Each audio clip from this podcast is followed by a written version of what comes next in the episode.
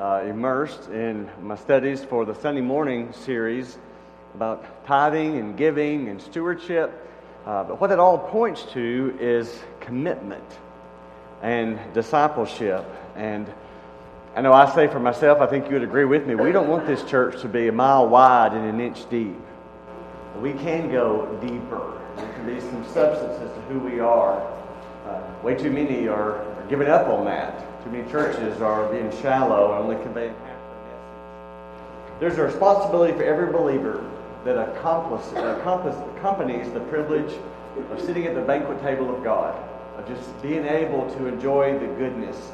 I think it's Bill Hybels who said this Salvation is free, but discipleship will cost you everything. I believe he's right. If you believe Jesus died for your sins, he came back from the dead, he gave you the gift of eternal life, he's prepared a place for you in heaven, then you're going to want to live differently. You're going to alter your life, change your actions. And that's what I want us to look at tonight. I want us to look at three challenges. And these are going to come from Luke 14. My Sunday morning class, we've been studying different parables, and we've been in Luke some, well, actually all of the Gospels. But I want us to look at this passage from Luke 14. So open your Bibles and you can follow along. I want us to see these three challenges. The first one is this to prioritize correctly. Now remember the setting of Luke 14. We're about midway through the gospel, but where we are in Jesus' ministry, he's at the height of his popularity. People are coming to him from everywhere, throngs of people. He had taken on the religious leaders. Nobody had ever done that before. He had challenged their hypocrisy and how they had missed the mark. And so they loved the way he taught. And so crowds were huge. People were coming from everywhere. Look at Luke 14, beginning in verse 25 and 26. Large crowds were traveling with Jesus, and turning to them, he said, If anyone comes to me and does not hate his father and mother, his wife and children, his brothers and sisters, yes, even his own life, he cannot be my disciple. And we read that in our culture, that sounds contradictory to other scriptures we know that Jesus tells us to love our parents, to honor our mother and father. And how cold hearted it sounds for him to say we should hate our family members and even hate your own life. But we know when we study this text and know the background here, it's a hyperbole. It's a Jewish idiom. It's a drastic expression. It's like someone comes into the kitchen right before dinner time and they say, I'm so hungry I could eat a horse. We know what they mean. They don't mean what they're saying, but we know what they mean. That's what's going on here. It's a vivid hyperbole. that helps people to understand the contrast there. We have to love the Lord much more than anybody else, even family members. You might remember Genesis 29 the story of Jacob, Rachel, and Leah. Jacob's first wife was Leah, but that wasn't his choice. That was because of some trickery by his father in law. I put on the screen verse 30, we're told that Jacob loved Rachel more than Leah. And we understand that because Rachel's the one he worked for. And so that's a fair statement. But the next verse, in verse 31, it says, The Lord saw that Leah was hated. But that's not what the verse before that said. It said he loved her more. Because that's what it means. It means he hated her. It's contrasting. Compared to Leah, there was nothing. Because Rachel is where his devotion was.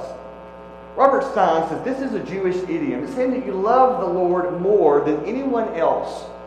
Maybe that's why the way Matthew records this statement is maybe more understandable for our Western 21st century ears.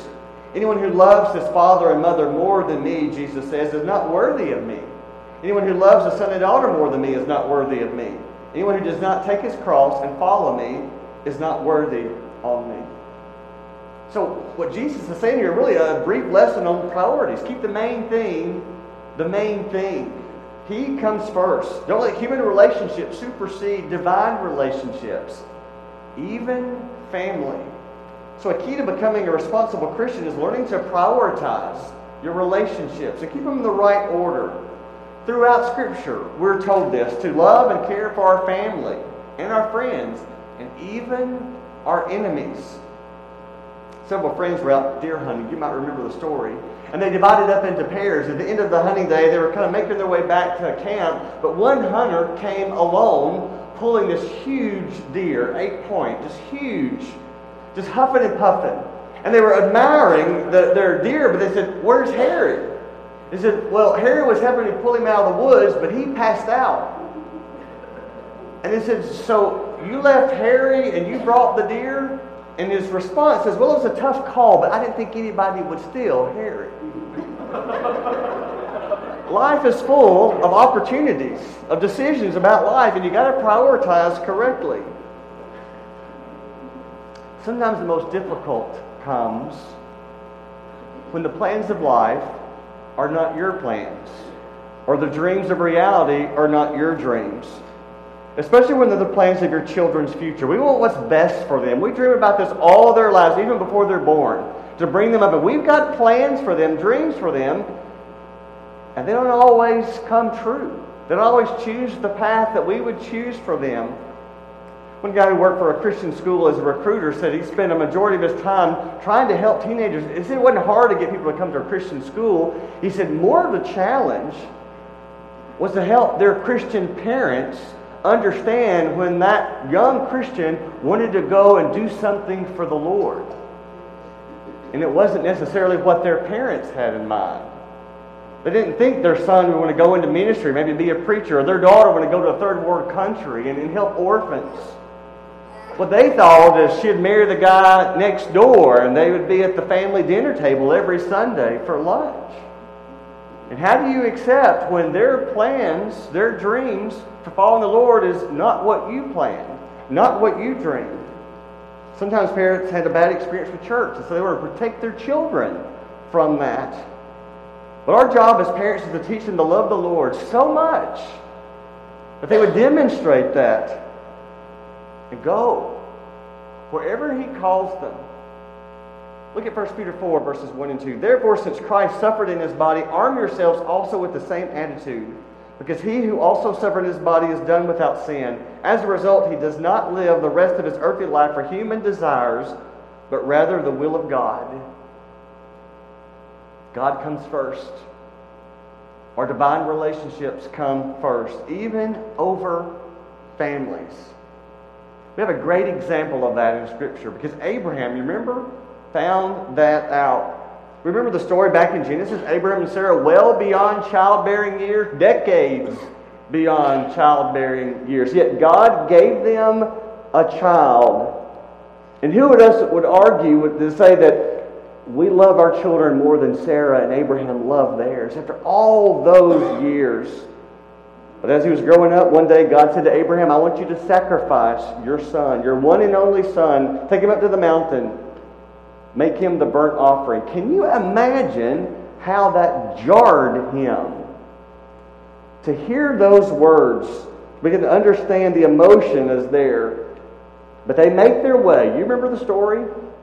Isaac says, Here's the wood, here's everything. Where's the sacrifice? Abraham, swallowing hard, simply says, The Lord will provide. The Bible leaves out some of the details that I wish were there because I'd like to know exactly how that played out. When Abraham was tying up his son on the altar, what was said, what was not said, looking into each other's eyes, how did that happen? Look at Genesis 22, verses 9 through 12, and listen to this as if it were your child. When they reached the place God had told him about, Abraham built an altar there and arranged the wood on it. He bound his son Isaac and laid him on the altar on top of the wood. Then he reached out his hand and took the knife to slay his son. But the angel of the Lord called out, called out to him from heaven, Abraham, Abraham, here I am, he replied. Do not lay a hand on the boy he said, Do not do anything to him. Now I know that you fear God because you've not withheld from me your son, your only son. A little foreshadowing of John 3.16 there. Verse 13, Abraham looked up, and there in the thicket he saw a ram caught by its horns. He went over and took the ram and sacrificed it as a burnt offering instead of his son. Beth Moore writes this Do you trust me, Abraham, with your greatest fear? Will you pry your fingers loose and bring Isaac here have I not made you promises? Hold them tight instead. I am the lover of your soul, the lifter of your head. Believe me, O my Abraham, when blinded by the cost, arrange the wooded altar and count your gains but loss. Pass the test, my faithful son. Bow to me as Lord. Trust me with your Isaac. I am your reward. So love your family, but love the Lord more. Love the Lord the most. Prioritize correctly. The second challenge in our text is surrender completely. Surrender completely. How do you do that? What does that look like in the 21st century? Jesus said in Luke 14, verse 27, Anyone who does not carry his cross and follow me cannot be my disciple. He uses that word disciple. He cannot be my disciple. That term disciple appears 264 times in the Gospels. It's throughout. And there's a part of us, and we know it, we want to do just enough to get by. You ever find yourself thinking that way? Just enough to please the Lord, just enough to fit the requirements to be a Christian. I read about a preacher who got fed up with excuses, and he proposed the idea of having a no excuses weekend at church. Have you heard of this? Where no excuses were allowed. And he had a couple of things up his sleeve. He said, Everybody is expected to be here. He said, Number one, as people comes in, everybody's been given a scorecard so they can take note of all the hypocrites who are there. And then he says they're going to pass out hard hats because for those who say the ceiling would fall in if they ever came to church. And he said, number three, the church will be decorated with both Christmas poinsettias and Easter lilies for those who've only been to church and seen it decorated that way.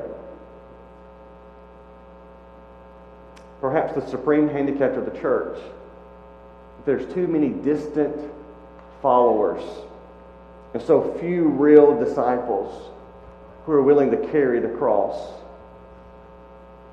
What does it mean to carry the cross? What does it mean to surrender completely? When we think of a cross, we can think of it as jewelry, maybe a trinket, maybe an emblem that we put on a building that helps it to, to know that that's a Christian building, some kind of religious establishment. I don't think then also the cross is supposed to be something we wear, but in Jesus' words here, something you bear, something you endure our hearts and our minds, trying to be like Jesus.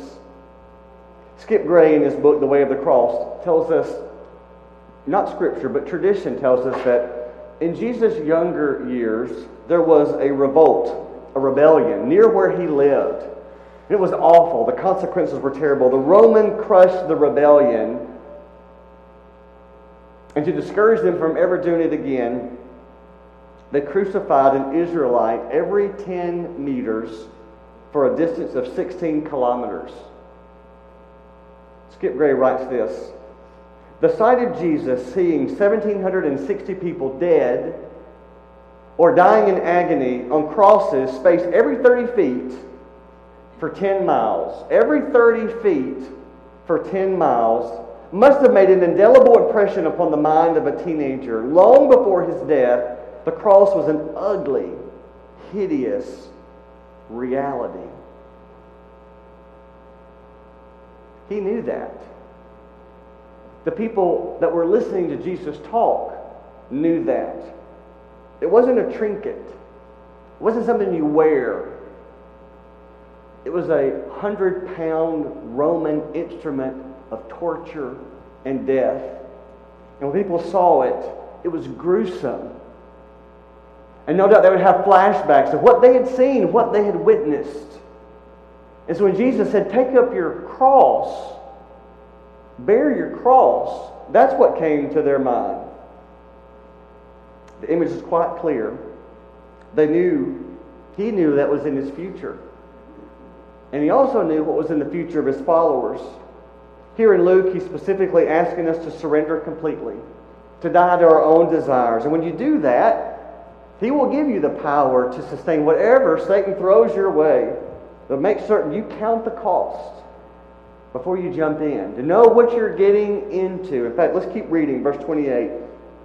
Suppose one of you wants to build a tower. Will he not first sit down and estimate the cost to see if he has enough money to complete it? For if he lays the foundation and is not able to finish it, everyone who sees it will ridicule him, saying, This fellow began to build and is not able to finish. Or suppose a king is about to go to war against another king. Will he not first sit down and consider whether he is able, with 10,000 men, to oppose the one coming against him with 20,000? If he's not able, will he not send a delegation to the other, still a long way off, and ask for terms of peace? In the same way, any of you who does not give up everything he has cannot be my disciple. I read about a town in Michigan that bought new flagpoles. They spent $50,000 to put new flagposts throughout their city, and they were so proud of that and so happy about that. It was a, a, a wonderful patriotic moment for the city, but they made a mistake. They spent all that money on the flagpoles, they didn't have any money for flags. And so seeing all those empty flagpoles just reminded them that they didn't count the cost. Jesus says here, count the cost before building the tower. But more importantly, count the cost before making a commitment to Christ. What's it going to cost you? What does it mean to surrender this way? That's one reason why I'm not a big fan of long, emotional, drawn out invitation songs of using the guilt trip. I'm not sure that that's the way we need to respond to the Lord. But instead, it'd be something that, yes, you're convicted, it can be very emotional, but you've also thought about it. You've prayed about it. It's a decision where you've counted the cost. Savior means He saves us from our sin. Lord means He's the CEO, He's our boss. He's calling the shot. And that's all part of saying, Lord, I understand daily. I must take up my cross and follow you. Remember Paul wrote this in Galatians 2.20? I'm crucified with Christ, nevertheless I live. Yet not I, but Christ lives in me. How is God going to ask you to take up your cross, to live for Him, to surrender completely? Are you willing to let that dream die you've had all your life in order to walk more closely with the Lord? Are you willing to change your job or your career to enhance your walk with the Lord? Are you willing to sever a relationship with someone who's pulling you away from Jesus? Listen again to his words in verse 33. In the same way, any of you who does not give up everything he has cannot be my disciple. I read about a guy who had as his email address Acts, A-C-T-S, 20.24. For Acts 20, 24. I put it on the screen. However, I consider my life worth nothing to me. I consider my life worth nothing to me. If only am I finish the race and complete the task the Lord has given me, the task of testifying to the gospel of God's grace. Every time he sees his email, Acts 20, 24, he's reminded, I consider my life worth nothing to me. That's completely surrendering. And that brings me to the final challenge of the text, and that is live consistently. Look at verse 34. Salt is good, but if it loses its saltiness, how can it be made salty again? It is fit neither for the soil nor for the manure pile, it is thrown out. He who has ears to hear, let him hear. And we know that salt serves several purposes. It flavors things, it's a preservative. There's a lot of different things. It makes things better. And Jesus says in another passage, Sermon on the Mount, you are the salt of the earth. Why would he talk about salt in this way? Especially where he talks about losing its saltiness, because salt doesn't lose its saltiness. Not really. But the way they understood it, it did.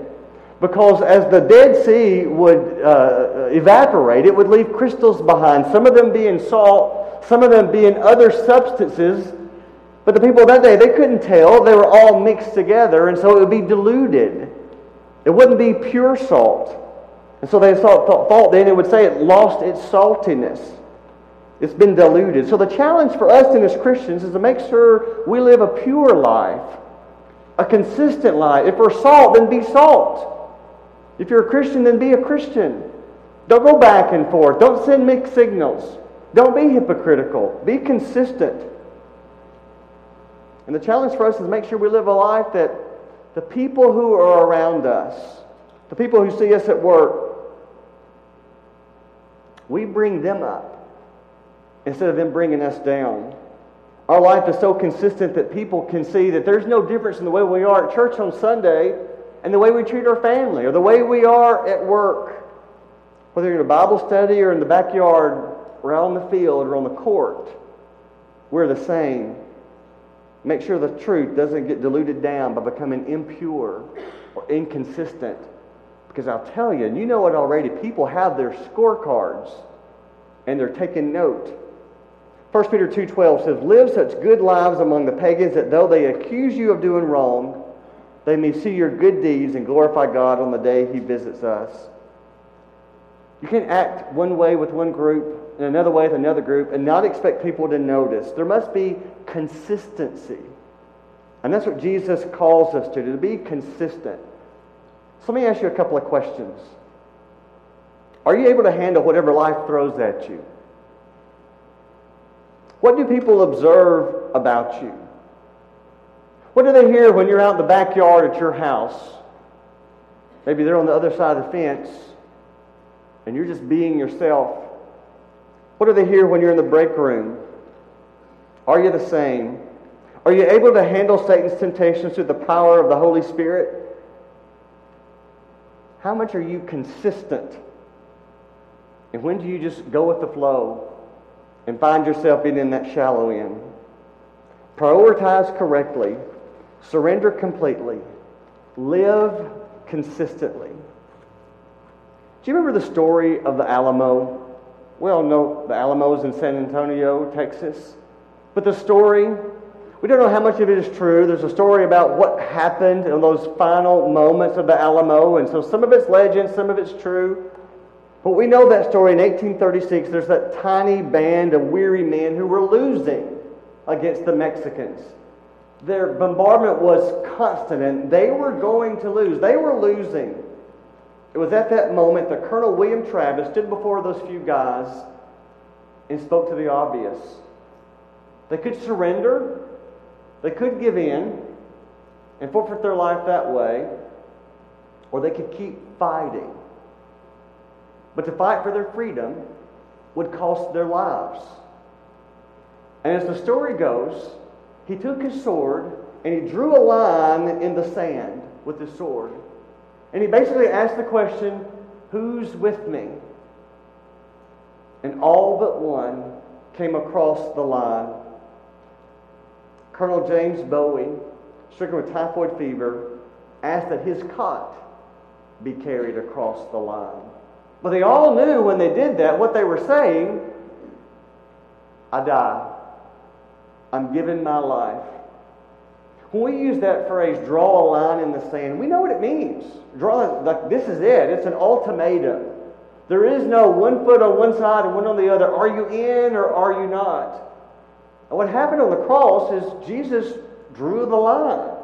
He drew a line in the sand and said, I'm carrying my cross. And if you're going to be my disciple, you're going to bear my name, then you have to carry your cross as well. So maybe today is the day where you can do that. You've thought about it, you've prayed about it, and you're ready to make a decision. You count the cost. You believe that Jesus is the Son of God. You believe that He died for you and He's coming back for you. If you repent of your sins and you confess your faith, if you're baptized in His name, let Him wash you clean and give you that hope of the Holy Spirit. We want to give you an opportunity to do just that or to pray for you, to prioritize correctly, to surrender completely, and to live consistently. Would you come as we stand and sing to encourage you?